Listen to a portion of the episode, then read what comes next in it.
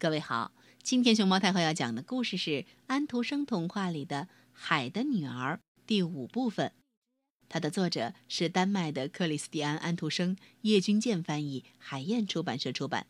关注微信公众号和荔枝电台“熊猫太后摆故事”，都可以收听到熊猫太后讲的故事。昨天我们说到，小人鱼希望能够永远和小王子在一起，他希望能够像人类一样。获得灵魂。为此，在一场舞会当中，小人鱼偷偷溜出来，准备去拜访他一直非常害怕的海的巫婆，希望他能教给他一些办法，让他能够梦想成真。小人鱼偷偷走出了花园，向一个掀起泡沫的漩涡走去。巫婆。就住在他的后面。小人鱼以前从来没有走过这条路，这儿没有花，也没有海草，只有光溜溜的一片灰色沙底，向漩涡那儿一直延伸过去。水在这儿像一架喧闹的水车似的旋转着，把他所碰到的东西都转到水底去。要到达巫婆所住的地方，他必须走过这急转的漩涡。有好长一段路程需要通过一条冒着热泡的泥地。巫婆把这地方叫做她的泥煤田。在这后面有一个可怕的森林，她的房子就在里面。所有的树和灌木丛全是些珊瑚虫。一种半植物和半动物的东西。它们看起来很像地里冒出来的多头蛇，它们的枝丫全是长长的、黏糊糊的手臂。它们的手指全像蠕虫一样柔软，它们从根到顶都是一节一节的在颤动。它们紧紧地盘住它们在海里所能抓得到的东西，一点儿也不放松。小人鱼独自在这森林面前停下步子，非常惊慌，他的心害怕的突突跳起来。他几乎想转身回去，但是当他一想起那位王子和人的灵魂的时候，就又有了勇气。小人鱼把他飘动着的长头发牢牢地缠在他的头上，好使珊瑚虫抓不住他。他把双手紧紧的贴在胸前。于是，他像水里跳着的鱼儿似的，在这些丑恶的珊瑚虫之间向前跳着走，而这些珊瑚虫只能在他后边挥舞着它们柔软的长臂和手指。小人鱼看到它们每一个都抓住了一件什么东西，无数的小手臂盘住它，像坚固的铁环一样。那些在海里淹死和沉到海底下的人们，在这些珊瑚虫的手臂里露出白色的骸骨。珊瑚虫紧紧地抱着船舵和箱子，抱着路上动物的骸骨，还抱着一个被他们抓住和勒死了的小人鱼。这对于小人鱼来说是一件最可怕的事情。现在，他来到了森林中一块黏糊糊的空地。这儿有又大又肥的水蛇在翻动着，露出它们淡黄色的奇丑的肚皮。在这块地中央，有一幢用死人的白骨砌成的房子。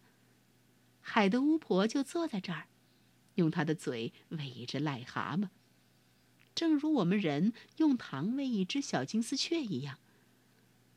巫婆把那些奇丑的、肥胖的水蛇叫做她的小鸡，同时让它们在她肥大松软的胸口上爬来爬去。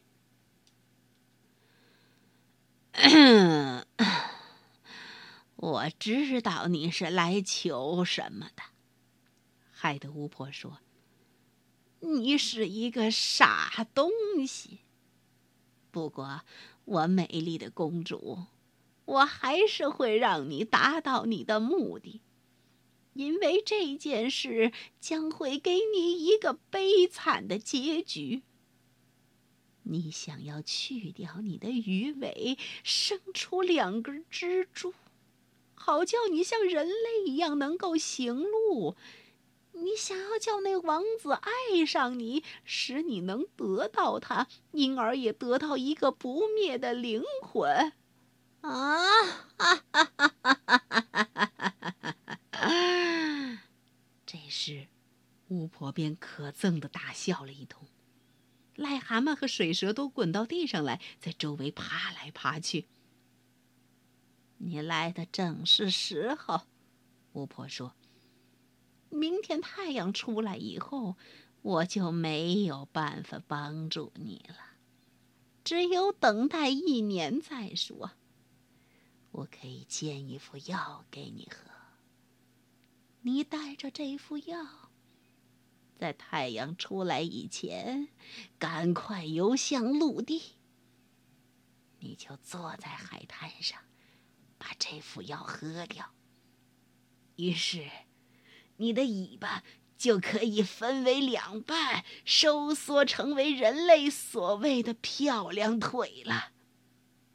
可这是很痛的，这就好像有一把尖刀砍进你的身体。凡是看到你的人，一定会说，你是他们所见到的最美丽的孩子。你将仍旧可以保持你游泳时的步子。任何舞蹈家也不会跳得像你那样轻柔。不过，你的每一个步子。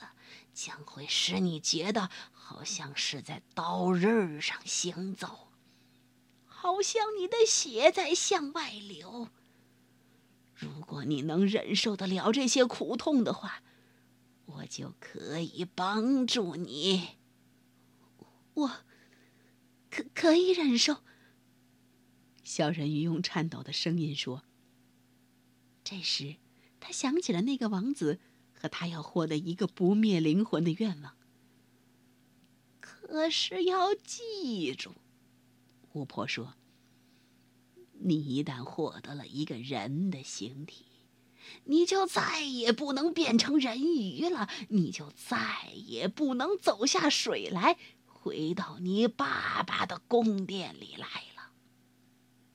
同时。”假如你得不到那个王子的爱情，假如你不能使他为你而忘记自己的父母，全心全意的爱你，并且叫牧师来把你们的手放在一起，结成夫妇，那么你就不会得到一个不灭的灵魂了。在他跟别人结婚的头一天早晨，你的心就会破裂，你就会变成水上的泡沫。我不不怕，小人鱼说，但他的脸像死人一样惨白。但是你还得给我酬劳。巫婆说：“而且我所要的，也并不是一件微小的东西。在海底的人们中，你的声音要算是最美丽的了。无疑的，你想用这声音去迷住他，可是……”这个声音，你得交给我。我必须得到你最好的东西，作为我的贵重药物的交换品。我得把我自己的血放进这药里，好使它尖锐的像一柄两面都快的刀子。不过。如果你把我的声音拿去了，小人鱼说：“那么我还有什么东西剩下呢？”你还有美丽的身材呀，巫婆回答说：“你还有轻盈的步子和富于表情的眼睛呀。有了这些东西，你就很容易迷住一个男人的心了。哦，你已经失掉了勇气吗？伸出你小小的舌头吧，我可以把它割下来作为报酬。你也可以得到这副强烈的药剂了。就这样办吧，小人鱼说。巫婆于是把药罐准备好，来煎这副富有魔力的药了。